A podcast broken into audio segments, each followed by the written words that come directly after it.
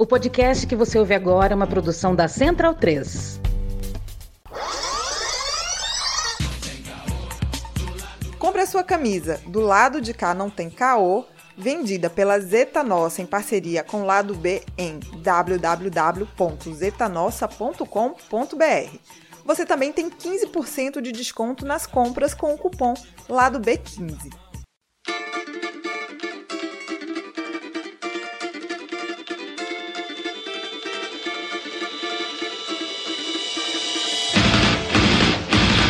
Olá, ouvintes da Central três. Sejam bem-vindos. Eu sou Fernanda Castro e esse é o seu Lado B Notícias, o semanário de notícias do Lado B do Rio, com temas que precisam de uma atenção maior, mas de forma mais objetiva.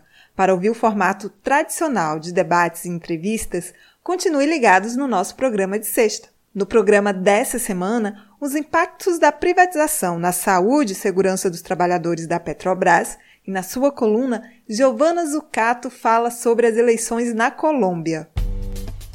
Conheça a We Create, a escola de idiomas parceiros do Lado B. Aprenda inglês, espanhol e francês em uma escola de idiomas criada e gerida por duas professoras de luta, sem nenhum especulador bilionário por trás. Acesse w w w ponto we create idiomas ponto com.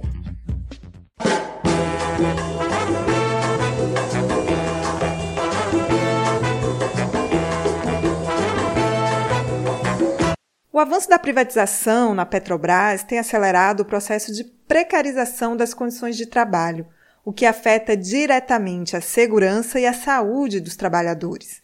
Para entender os impactos da privatização e a luta dos petroleiros por melhores condições de trabalho, eu converso com Antony Delvalle, petroleiro e integrante do Sindicato dos Petroleiros do Rio de Janeiro, o Sindipetro.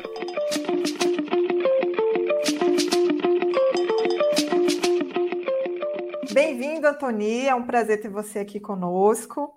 Então, para começar, no último mês de fevereiro, teve mais um acidente que causou a morte de mais um trabalhador nas instalações da Petrobras. E se junta a ela tantas outras, né, tanto mortes quanto acidentes, e eu estou falando acidentes aqui entre aspas, de pequeno e médio porte. Você pode falar para nós o que é que tem construído esse cenário de tantos acidentes e mortes? Bem, primeiro de tudo, né, o mais recente, acho que é importante dizer o nome dele, né, José Arnaldo de Amorim, é, foi na refinaria Duque de Caxias, é, Reduc, e é importante dizer o nome porque é, a empresa, para ela, são números, né? Para a gente, são vidas. O que tem causado isso? A nosso ver, né, do sindicato, é um descaso por parte da alta hierarquia e em cascata, muitas vezes, das hierarquias intermediárias da empresa, num contexto em que o lucro vale mais do que a vida. É, e nesse contexto do lucro vale mais do que a vida, o momento que a gente vem vivendo, tá, de aprofundamento aceleradíssimo da privatização do sistema Petrobras, acentua enormemente essa lógica. Não que essa lógica não existisse em algum grau antes. A gente teve acidentes graves, tá, é, ao longo da história da Petrobras, mas o momento privatista, essa fase que a gente está vivendo aí, tem realmente acentuado muito essa lógica de precarização das relações de trabalho. Nesse sentido, tem alguns aspectos a serem destacados. O primeiro é a questão de investimento mesmo. É, a gente pode dizer, de certa maneira, que assim, é, não que a empresa não realize investimentos, ela realiza, mas aquém do necessário. Além disso, parece haver uma certa contabilidade na cabeça desses altos executivos, do seguinte, ah, o que, que custa mais aqui para a empresa? É fazer os investimentos em prevenção ou é arcar com eventuais indenizações posteriores, né? Até porque, em geral, a empresa reluta é, judicialmente, é, ela não faz de bom grado, é, tem que entrar no judiciário, no judiciário ela, ela contesta, até que se consiga uma decisão favorável para o trabalhador, é, leva um tempo e muitas vezes a empresa se safa. Então, parece jogar com isso. Outro aspecto colocado é o desmando. A gente tem as comissões internas de prevenção de acidentes pela empresa fora, as C I P As. Em muitas C I P As são colocadas questões de melhorias, de problemas estruturais ou de problemas de organização do trabalho e parece que a empresa, é, via de regra, salvo raras exceções, ela meio que a C I P é meio pro forma, né? Tem que ter, porque existe a legislação, mas a quem manda aqui sou eu, vocês aí, não interessa o que vocês estão falando, eu vou fazer do jeito que eu quero, alta hierarquia. Então, todos esses fatores que acarretam mais riscos de acidentes, e tem um outro aspecto aqui também, né? Dentro disso, a terceirização desenfreada. Por que que eu digo isso? Na terceirização, as empresas terceirizadas, também em geral, tá? Pode haver exceções, mas em geral, não tem o mesmo treinamento que tem na Petrobras. Tanto que a gente tem uma incidência maior de acidentes e de acidentes fatais entre terceirizados do que entre próprios. Ainda um outro, para finalizar essa parte, que se soma e que tem a ver diretamente com a privatização, é a redução de pessoal, que tem sido drástica na empresa, pelo menos desde dois mil e quatorze, dois mil e quinze, ela cria um déficit de gente, né? E, concretamente, o trabalho só aumenta. As pessoas estão sobrecarregadas, os trabalhadores, ao ficarem sobrecarregados, vai passar coisa, né? E também psicologicamente, tanto pelo excesso de trabalho, quanto pelo excesso de cobrança que se tem hoje numa falsa meritocracia que está demitindo pessoas por justa causa, por suposto mau desempenho. Então, a pessoa fica a todo momento naquela, poxa, vou, não vou, faço, não faço, e aí poderia se pensar, bom, mas aí, aí mesmo que a pessoa vai redobrar os cuidados? Sim, mas se por um lado tem isso, por outro tem a pressão gerencial imensa para faz, faz, faz, faz, faz. E para você fazer de um modo seguro, o tempo, primeiro para análise, para planejamento, e segundo, para a execução, é mais lento, mas a toque de caixa muitas vezes é que as coisas andam. Sim, e a gente vai se aprofundando aí nas especificidades, né? Nessa primeira que eu vou pedir para você falar, que você já falou bastante, inclusive, mas se você puder aprofundar um pouco mais essa questão da privatização, né? É o cenário posto dentro da, da Petrobras e me parece que tem um impacto aí na vida e segurança dos trabalhadores, né? Muito grande, né?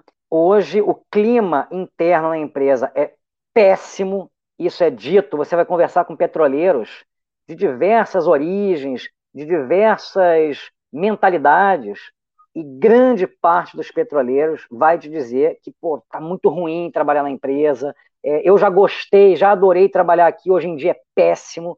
Você tem uma pequena parcela que está feliz da vida porque galgou posições e tem ganho rios de dinheiro, inclusive privatizando, porque a empresa coloca em metas para você ganhar mais, tá? O trabalhador tem um bônus, você tem metas financeiras a serem alcançadas, e essas metas financeiras delas deveriam, a meu ver, ser segregado, tá? Mas é, fazem parte as, o que você ganha com a privatização. Então, você privatiza um ativo da empresa, você, obviamente, vai ter uma entrada de recurso, de dinheiro, e isso acaba entrando ali no bolo do que é considerado alcance, né, financeiro, resultado financeiro, e quando você tem metas que estão atreladas a isso para te gerar o bom, tem gente que ela está adorando, né? Agora, a imensa maioria dos trabalhadores petroleiros está sofrendo muito.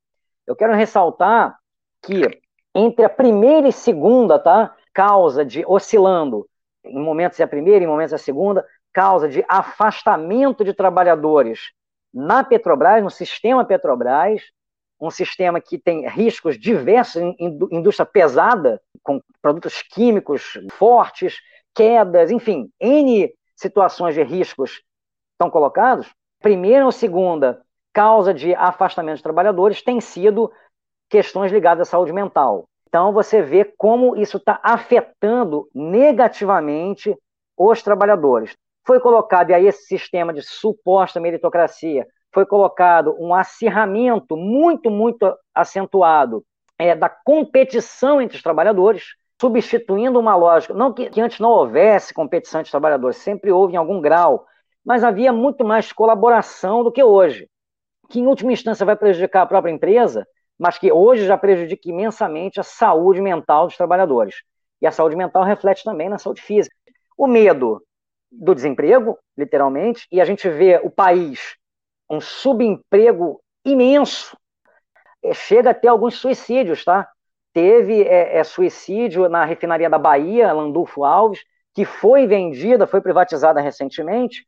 Alguns, a gente consegue estabelecer mais diretamente um nexo causal, pelo menos nossa, a empresa ela não aceita, mas outros a gente tem que investigar mais. Mas é nítido que existe impacto da privatização na saúde mental dos trabalhadores e na questão dos acidentes. Como eu estava dizendo na resposta à primeira pergunta, toda essa precarização que está acontecendo com a privatização afeta a redução do efetivo, né, a redução do pessoal, é algo crucial nisso. Todo momento vem tendo acidentes. Muitas vezes são negligenciados os resultados das comissões, né, e do que as C I P As falam. A gente teve, só para citar rapidamente, tá, eu poderia fazer uma lista extensiva. Em dois mil e quinze, né, nós tivemos na usina termoelétrica em Seropédica, tivemos a morte de um operador que teve mais de setenta por cento do seu corpo queimado numa caldeira. E, enfim, foi, é um sacrifício. Então, assim, a C I P A já tinha alertado para questões estruturais que estavam colocadas, o sindicato já tinha alertado para uma série de coisas também, nada tinha sido feito, aconteceu isso, né? Então, a gente sempre bate nessa tecla. Em dois mil e dezesseis, se eu não me engano, também na Reduc, né, que a gente citou no início, você mesma citou, um outro trabalhador, o Cabral, Luiz Antônio Cabral de Moraes, ele morreu cozido dentro de um tanque de asfaltado. Ele foi fazer a inspeção, o teto cedeu, ele caiu, foi cozinhado lá dentro e no dia seguinte, se eu não me engano, se eu estou bem lembrado, é que foi encontrado o corpo dele, foi necessário esvaziar o tanque e o caso dele também foi para o judiciário, está no judiciário. Então, assim, para você ver como é o tratamento que hoje é dado aos trabalhadores nesse contexto de privatização na Petrobras. Imagino também que esse cenário de pandemia só agrava a situação, né? Mas eu queria falar com você também, perguntar sobre essa questão dos terceirizados, que você também começou a pontuar, porque é a maior parte de mortes e acidentes, né? E, como você já colocou, são os trabalhadores mais precarizados aí dentro desse sistema. É, como é que é a situação desses trabalhadores e como é que a categoria tem atuado ao lado desses trabalhadores? Então, vamos lá. Primeiro, só você tocou na questão da pandemia, acho importante a gente dizer que é, houve mortes, várias e várias mortes de petroleiros e de terceirizados no sistema Petrobras durante essa pandemia, tá? Por Covid. Isso, o sindicato também teve que buscar no judiciário é, medidas, mesmo assim foi insuficiente. A gente não sabe sequer o número exato, porque a Petrobras não informa o número exato de mortes. Mesmo que a gente conseguiu judicialmente, foi que ela, ela coloca assim, os curados, ela não diz quantos morreram. Isso de próprios, mesmo assim, repito, por obrigação judicial, ordem judicial, que a gente conseguiu. De terceirizados, ela não informa nada. A gente é que ou fica sabendo que alguém contou, porque a gente busca, né? Mas certamente está subnotificado, certamente tem muito mais situações do que a gente sabe. Segundo aspecto aí, né, do que você perguntou. Sim, os terceirizados em média, tá? Eu diria, eu digo sempre que é uma pirâmide da, da terceirização. Você tem é, uma gigantesca base aí, é, que são tratados como lixo, né? Você tem desde o pessoal da limpeza, é, uma parte do pessoal da vigilância e outras pessoas assim. E você tem no topo, você tem uma pequena parcela de bastante privilegiados, que assim geralmente são pessoas que entram pela janela, né? Sem ter, a Petrobras tem concurso, então são pessoas que entram pela janela, são pessoas que são amigas do rei e da rainha e que ganham muitas vezes rios de dinheiro. E você tem uma, que eu chamo de, chamaria de classe média dos terceirizados aí, que tem prós e contras, mas em geral, sim, tem uma relação de trabalho que é precarizada em relação é, ao empregado próprio, que também vem sendo precarizada há muito tempo. Então, o nosso sindicato, via de regra, tá? Ele não representa juridicamente é, esses trabalhadores, mas nós sempre atuamos politicamente. Buscamos os sindicatos respectivos para informar de, de situações que a gente é, chega a elas, né? E buscamos atuar conjuntamente. O que a gente faz é sempre, por exemplo, nas C I P As, por exemplo, nos acordos coletivos de trabalho, é buscar regulamentar da melhor forma possível, fazer valer as normas regulamentadoras do Ministério do Trabalho e Emprego, fazer valer é, os procedimentos internos da Petrobras para que isso valha realmente para todo mundo, que seja cobrado das empresas terceirizadas. Então, a gente sempre atua junto aos terceirizados. É muito aquém do que... É um, é um trabalho gigantesco, é gigantesco. Até porque hoje a maior parte ainda do sistema Petrobras é de terceirizados. Mas é, hoje ainda é muito enxugar gelo. Nós precisaríamos, para fazer realmente frente a esse cenário, termos aí uma, uma mobilização do, de conjunto da categoria mais significativa. Recentemente, no terminal aquaviário da Baía de Guanabara, houve uma greve de terceirizados. Justamente um dos pontos que eles buscaram eram melhores condições de trabalho. Condições de trabalho, tá? A gente não está nem falando de remuneração, embora isso tenha passado também na pauta, mas um dos cernes foi essa questão de segurança. Então a gente tem atuado, mas realmente ainda está na linha de enxugar gelo. Para finalizar, aí, dentro disso aí que você já está falando, dessa questão de mobilização e organização dos trabalhadores, como é que vocês têm se organizado para dar conta de todas essas questões e ter melhores condições de trabalho? Vamos lá, nós temos assim, duas grandes frentes, digamos assim, né? Uma frente sindical, mais diretamente falando, política, né? Social, e uma frente, eu diria, jurídica, tá? É, nós sempre ressaltamos que no judiciário você pode obter é, conquistas pontuais, até importantes, mas o judiciário está do outro lado, no final das contas. O judiciário é uma ferramenta que a gente tem que utilizar, não é uma ferramenta neutra, como nada é neutro. Agora, o que a gente tem que confiar é na nossa mobilização dos trabalhadores. Tampouco é um governo ou outro. Claro que há diferenças entre os governos, tá? Ninguém está dizendo igualando tudo, mas esses problemas que a gente está relatando, eles podem ter sido, sim, acentuados, mas eles não deixavam de existir em governos anteriores e já vinham sendo aprofundados. Então, assim, a gente atua nas cipas, como eu mencionei, a gente atua na negociação de A C T, na tentativa de negociação. Por que eu digo isso? Que a empresa, ela não, cada vez mais, ela se fecha a qualquer tipo de negociação. Inclusive, é por isso também que tem crescido o número de ações judiciais, porque se você encontra do outro lado, né, da mesa alguém que não quer negociar com você, bem, tem duas soluções: ou você faz uma grande mobilização, ou você passa pelo judiciário. Ou os dois, né? Participamos, né, de uma greve nacional em dois mil e vinte, pouco antes da pandemia iniciar.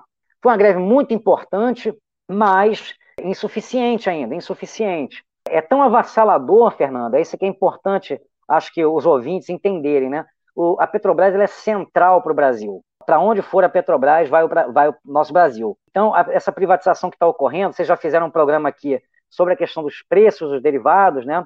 Esse é um exemplo de como a privatização está sendo nociva para o povão. Tá, aumenta demais a inflação, aumenta demais gêneros alimentícios, fica difícil para o povão comer. Então, é isso que está ocorrendo. Não é assim um fantasma lá na frente, ah, se privatizar. Está em curso a privatização. A gente tem tentado lutar contra isso, mas assim, não é uma luta fácil, tá? Porque os interesses que estão colocados aí em torno da privatização são imensos, Fernando. São interesses transnacionais. Então, qual a estratégia de fundo? A estratégia de fundo é a mobilização dos trabalhadores e buscando, inclusive esse programa aqui é parte disso, a busca de dialogar com a sociedade, com os mais diversos setores da sociedade brasileira, é, especialmente os mais populares, para falar o seguinte: olha, essa questão aqui, gente, da luta contra a privatização, não é uma luta corporativa dos petroleiros apenas, é uma luta do povo trabalhador brasileiro. Então, a luta para manter a Petrobras e para ela ser desprivatizada não é nem só para evitar a privatização, para ser desprivatizada, é uma luta do conjunto do povo trabalhador brasileiro. Eu queria muito agradecer sua participação, dizer que estamos juntos e vamos continuar dialogando. Eu que agradeço a vocês, Fernando, o trabalho que vocês têm feito aí, também nessa parceria que a gente estabeleceu, e vamos continuar nessa luta aí, que também a luta da informação faz parte da luta geral. Ouvinte Lado B tem dez por cento de desconto na Veste Esquerda com o cupom Lado B. Acesse w w w ponto veste esquerda ponto com ponto b r. Seguimos para a coluna de Giovana Zucatto.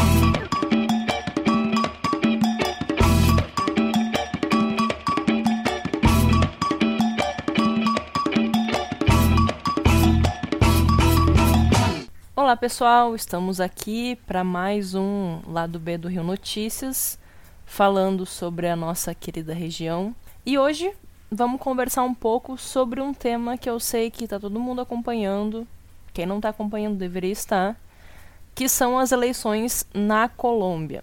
No domingo passado, dois domingos atrás, tivemos eleições primárias para as presidenciais na Colômbia e tivemos também eleições legislativas nacionais. Eu chamei aqui a minha amiga pessoal e super especialista em Colômbia, Marília Closs, para responder algumas perguntinhas.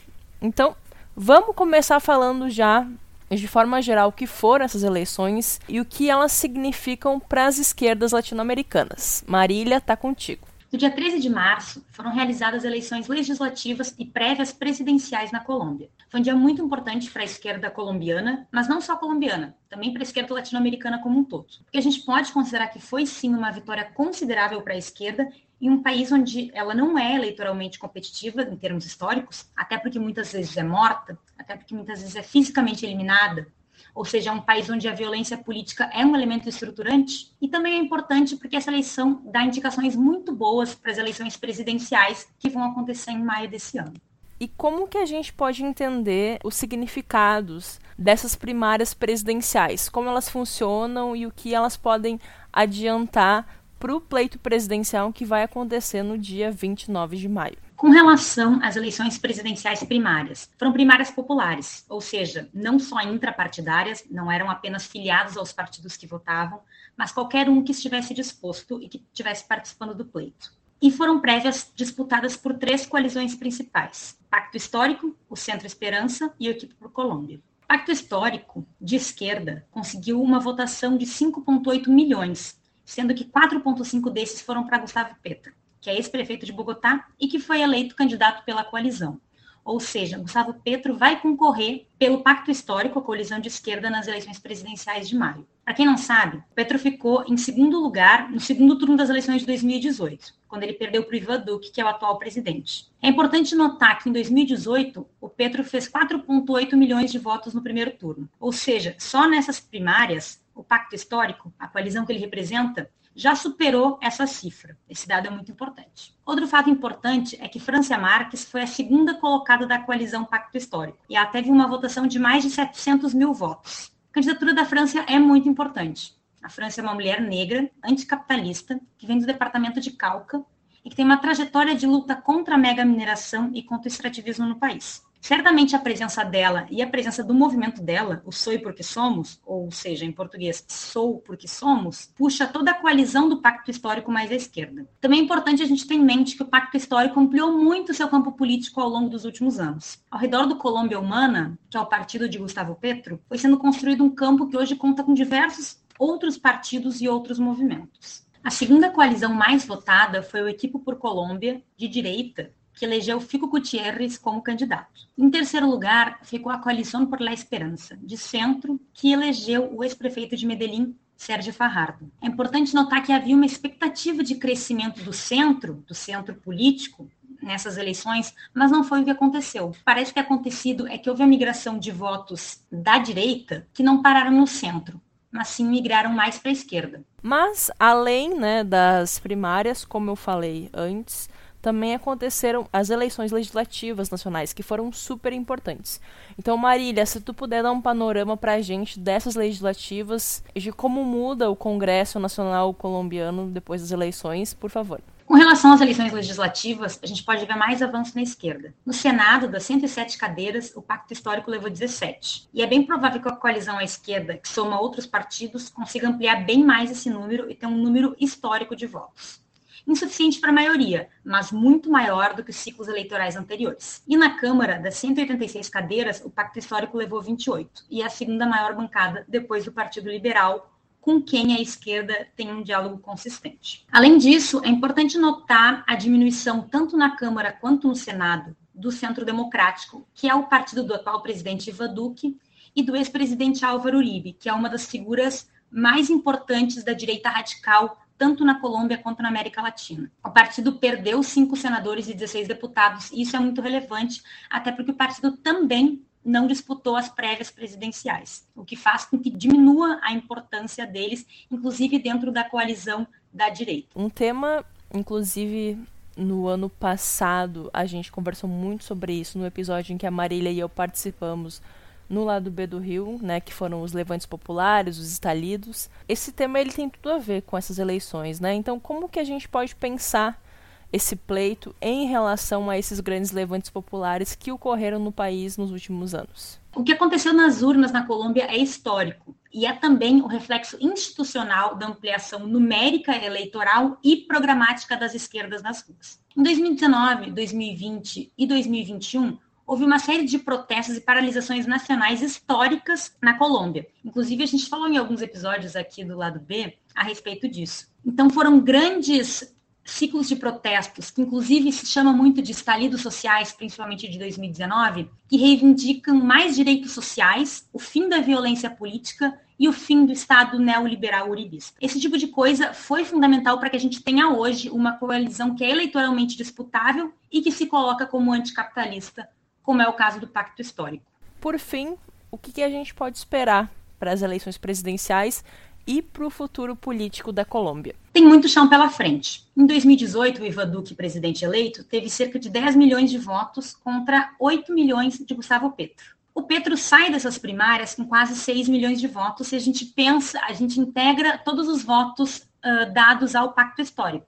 Mas é claro que tem um longo caminho pela frente. Ainda assim, a Colômbia é um país que passa por um acordo de paz com muita dificuldade, que há décadas enfrenta um conflito armado muito complexo, com uma multiplicidade muito grande de atores armados. E é um país que historicamente assassina militantes e políticos de esquerda. Então o que a gente viu em março é uma celebração da vida, é uma vitória para a esquerda latino-americana. Bom, Marília, como sempre, dando aulas, aulas totais.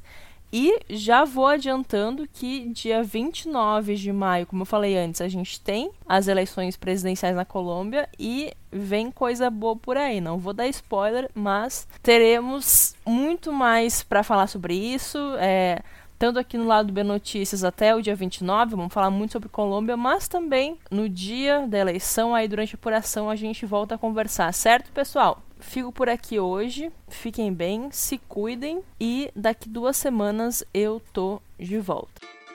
Considere se tornar um apoiador do Lado B na Orelo, a primeira e única plataforma que remunera os podcasters a cada play. Você pode nos apoiar a partir de dois reais, com direito a conteúdo exclusivo e participação em sorteios. Se você já é apoiador pelo Padrim ou pelo PicPay, considere se migrar para a Orelo.